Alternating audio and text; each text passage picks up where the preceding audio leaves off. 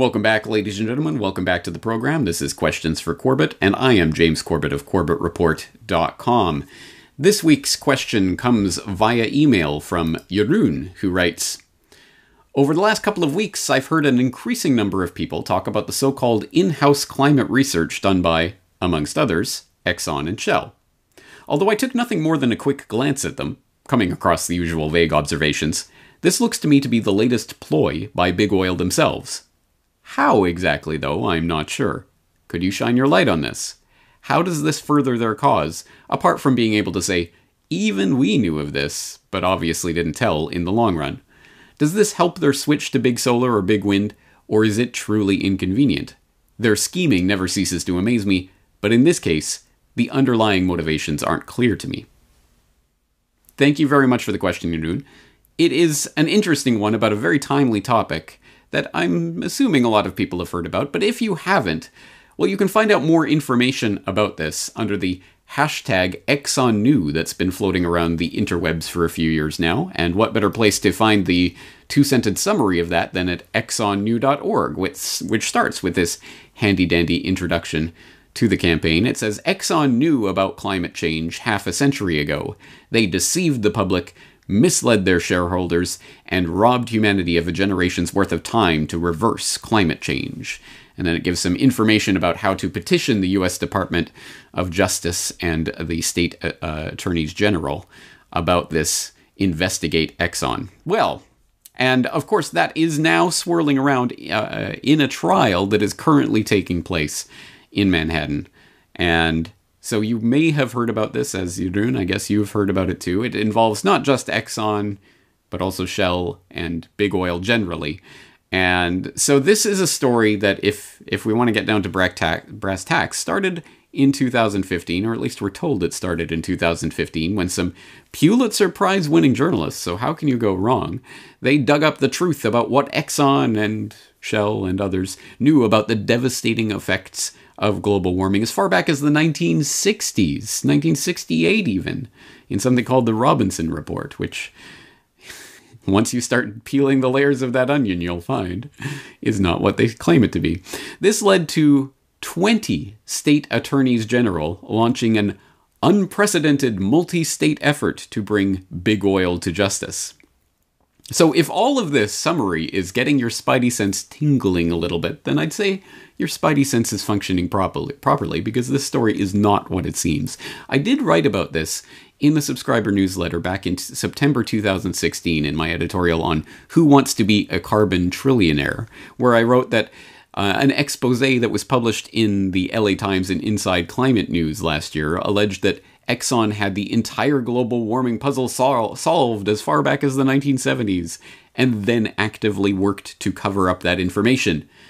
Never mind that Exxon didn't actually withhold any of their research or findings from the public, and never mind that the company's conclusion, namely that the massive uncertainty surrounding climate variables meant that they had no clear picture of what is actually happening in the climate, was neither well informed nor cause for panic, the narrative was already set. A massive Exxon Knew hashtag campaign was organized around the reports and around New York Attorney General Eric Schneiderman's claim. Extra points if you look into the illustrious career and demise of Eric Schneiderman's career. Uh, claimed that he would organize a posse of state AGs to investigate and prosecute, prosecute Exxon for something. Unsurprisingly, that campaign has disintegrated, not least because investigators simply don't know what a climate model is. But here's the kicker the original reports, though published by the LA Times and Inside Climate News, wasn't reported by them. Instead, it was reported by fellows at the Energy and Environmental Reporting Project at Columbia University's Graduate School of Journalism, which just happens to receive its funding from, drumroll please, the Energy Foundation, Open Society Foundations, Rockefeller Brothers Fund, Rockefeller Family Fund, Lorana Sullivan Foundation, and the Tellus Mater Foundation. Oh, and Inside Climate News, ICN? The director of the Rockefeller Family Fund admitted earlier this year that the Rockefellers are pumping millions of dollars into organizations like ICN to promote their climate agenda. Of course, David Sassoon, ICN's publisher, was a former Rockefeller Brothers Fund, RBF, employee, and Michael Northrop, an ICN board member, directs the Sustainable Development Grant Making Program at RBF. As the New York Times admitted as far back as 2013, ICN is, quote, an outgrowth of Mr. Sassoon's consulting work for the Rockefeller Brothers Fund, a philanthropic group that emphasizes climate policy, end quote. With no mention of the irony of the Rockefeller Brothers Fund. Literally, big, the, the, the manifestation of big oil and what big oil means, the Rockefeller fortune being used to emphasize climate policy. Isn't that, doesn't anyone even find that intriguing? No one even blinks an eye, eyelid thinking about that, but. Eh it seems like it might be important. Anyway, as I say, if your spidey sense is tingling, then congratulations, your spidey sense is working. And actually, although I, I was just summarizing it in a few paragraphs there for, in the middle of that editorial, the the full story of the the Rockefellers' involvement in this and the the rise of that Exxon Knew hashtag and how it was said that the Attorney General's investigation was following on these reports that were done by Inside Climate News and the LA Times. Uh, but in fact, the causality is reversed, and that the RICO investigations were planned before anything was released by Inside Climate News. It's a, a really crazy story that has to be read to be believed. So I'll throw in a link to energyindepth.org, which has a thorough report on this. New York Attorney General started RICO planning before any inside climate stories were released, so you can get the inside scoop on that. But uh, suffice it to say, yes, the unprecedented legal case against Big Oil has been a failure from top to bottom, from start to finish. After years of investigation and after pulling 4 million documents out of the Exxon archives, after having spent millions of dollars and forwarded no less than four different legal arguments uh, as to why Exxon should be prosecuted at all, the case is now a shadow of its former self. And the original claim, for those keeping track at home, was that Exxon knew the truth about global warming but covered it up, covered it up from the public. This kind of ran into some problems in prosecution when no evidence of any such cover up was produced. All of the reports that people point to, oh, they look, look, this Robinson report, as far back as 1968, was talking about this. Well, yes, and it was based on the completely public work of F. Mueller in the Journal of Geophysical Research in 1963. And again, that story of just where this comes from is another a whole rabbit hole that uh, that that you could go down quite easily. But the long story short is that yes, no, there was no cover up of any hidden truth that the oil industry knew about. So then the charge had to become something different. So they then cooked up a charge that the company had overstated its profits by failing to account for government regulations that would come about as a result of this climate change that they knew was happening. Um, but even the SEC refused to forward, uh, forward that investigation. They said, no, we're not going to investigate that. That's they, they, rejected that claim. So then they had to go back to the drawing board. The, the new, new, new claim is that Exxon kept two sets of books to state the risks of climate change, to which Exxon responds that, well, no, we have different estimates for different purposes with full disclosure. So don't take my summary of this at face value, of course. I mean, you know, why trust James? No, take Bloomberg's Bloomberg News's uh, summary of this because they clearly are invested in this story, but they were recently forced to admit that quote the trial is turning into a quote hair-hurting corporate accounting lawsuit that is quote not exactly a final reckoning for global warming, and it even concludes that uh, when New York State finally got its hands on some four million pages of documents there weren't enough to make the bigger case that Exxon lied about climate science or the future value of its yet untapped assets. So there you go. It is, it is essentially an accounting trial at this point, and it has nothing to do with this unprecedented legal move against big oil that's going to change the world that people were promised a few years ago. Um, again, there's so much to this story that I will include a lot of links in the show notes for this if you really want to start researching this case and where it came from and what all the different twists and turns. Uh, there's, for example, a great eidclimate.org uh, post about what they're saying about this trial. Uh, I'll throw in a link to a conversation on a podcast about examining climate change litigation with guest Christopher Horner. It goes on and on. There's so much information about this, but the uh, in essence, this is a total nothing burger that is now a trial about something related to a tangent of a tangent of a tangent of the original bombshell Exxon Knew reporting from the Rockefellers.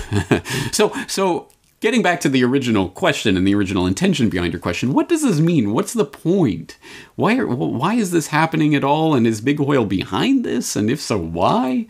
again, this seems like a, a bizarre false flag to be running.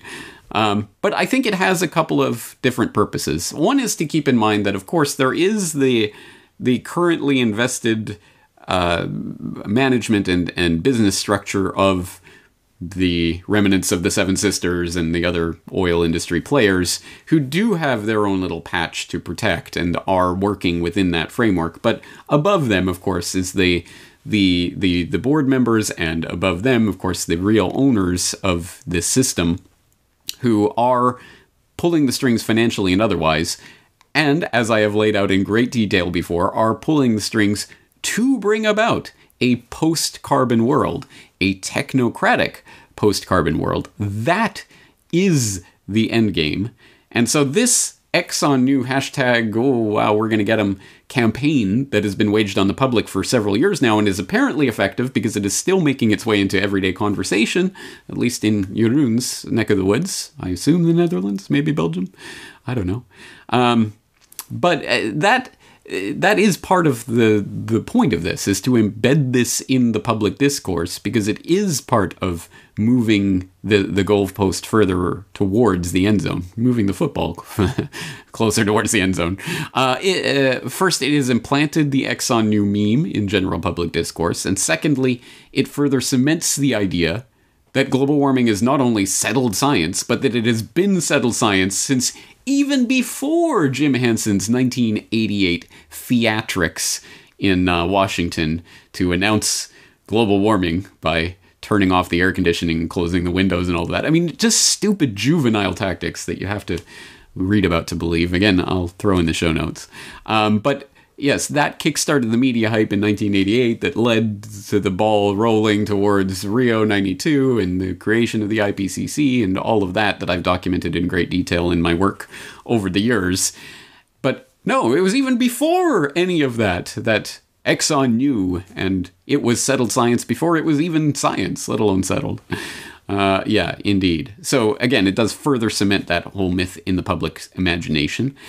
And all of this comes in the context of another interesting fact that may be a bit problematic for those who believe that big oil is fighting against this. They are the merchants of doubt, as they've been labeled in all of this. This is where it's coming from. Uh, well, how about the fact that Exxon and Shell and parenthetically Ivanka Trump, are all on board with the Paris Climate Agreement. They are defenders of the Paris Climate Agreement. They're all about this. They want this type of global government surveillance crackdown taxation grid that is coming into place as a direct result of the hype that, that, that has been stirred up around the phony global warming hoax over the past few decades. This is the end goal, and they want it. They are behind it. In fact, this is a point that I've gone out of my way to make in all of my work on this subject over the years, but Specifically, we can point to, for example, why big oil conquered the world, where I did look at how the oligarchs and their big oil monstrosity have been at the forefront of pushing the move towards this post carbon economy. Climate Initiative, which is 10 of the big companies in the world who are working towards projects and technologies that are needed. Um, I think we all want to know how the formula will work, but I think um, I think the concept of Paris uh, needs to stay in everybody's mind on the on the um, the issues of we've got to transition the world to a lower carbon forms of energy. I have no doubt it will happen. Yes, I think that uh, what, what, happened in Paris is very, very important. And um, uh, Mr. Ban Ki-moon underlined that yesterday, that is important not only for the planet, not only for us citizens, not only for our children, it is important for the business. Now, obviously, there is a lot more to say on this subject, but I've said a lot of it already in things like How and Why Big Oil Conquered the World and much of my other work besides.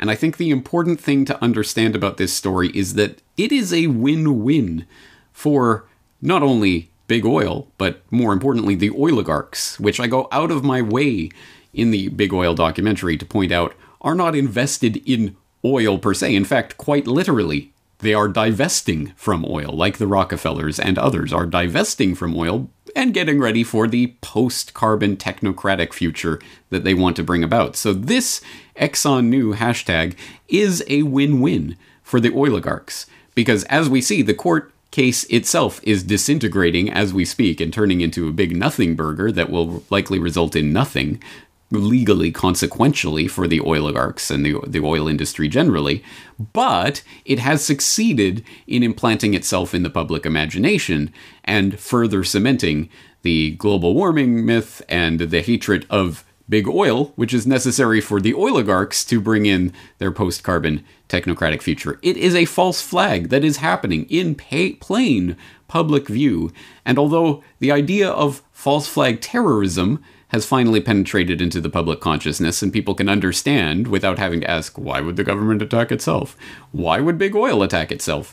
Because they have everything to gain. Literally, the entire world and all of its resources, energy and otherwise, are on the table in this post carbon world that they are actively seeking to bring about. I cannot overstate how important this subject is and how important it is that not only the Corbett reporters in the crowd, but also your normie friends who know nothing about this become as familiar with this concept as they are starting to become with the concept of false flag terrorism. So, as I say, please check the show notes for this edition of Questions for Corbett. There will be copious notes in there. Uh, to help you along and uh, in case you're just getting up to speed with this story. And of course, I will recommend, if you haven't seen it yet, or if you need to see it for a second, third, or fourth time, watching or rewatching or listening or re listening to the How Big Oil and Why Big Oil Conquered the World documentaries, of course, available for free viewing, free listening, free reading at corbettreport.com slash big oil. Please spread that around. If you have normie friends in your life who will only accept a documentary on DVD, well, I have that too, which you can buy from the corbettreport.com shop. The 25% off Christmas deal is over, but the New Year 2019 code, coupon code, is now in effect. That's New Year 2019. Use that coupon code when you check out. You'll get 10% off. Corbett Report members have their 25% off plus that 10% off. So it's a 35% discount right now available. That code is available at the bottom of every single Corbett Report subscriber newsletter. So please log into the site to check that out if you are a Corbett Report member and take advantage of that. But as I say, there's so much to say here, and this is such an important bedrock topic for people to be understanding right now. I hope people will put in a little bit of effort to do the research because there is a lot to be to be had here.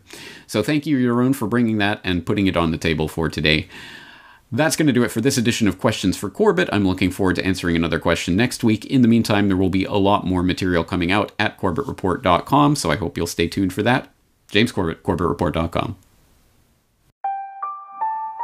Available now from CorbettReport.com. Oil. The 19th century was transformed by it. The 20th century was shaped by it. And the 21st century is moving beyond it. But who gave birth to the oil industry? And what are they planning to do with that power in a post carbon world? heirs to an oil fortune join the divestment drive. There is a price to carbon in their future. The negative impact of population growth. That is important not only for the planet, it is important for the business. What do you see as the biggest challenges in, in conservation? Uh, the, the growing human population. How and why big oil conquered the world. Watch the documentary for free or purchase a DVD copy at corbettreport.com slash bigoil.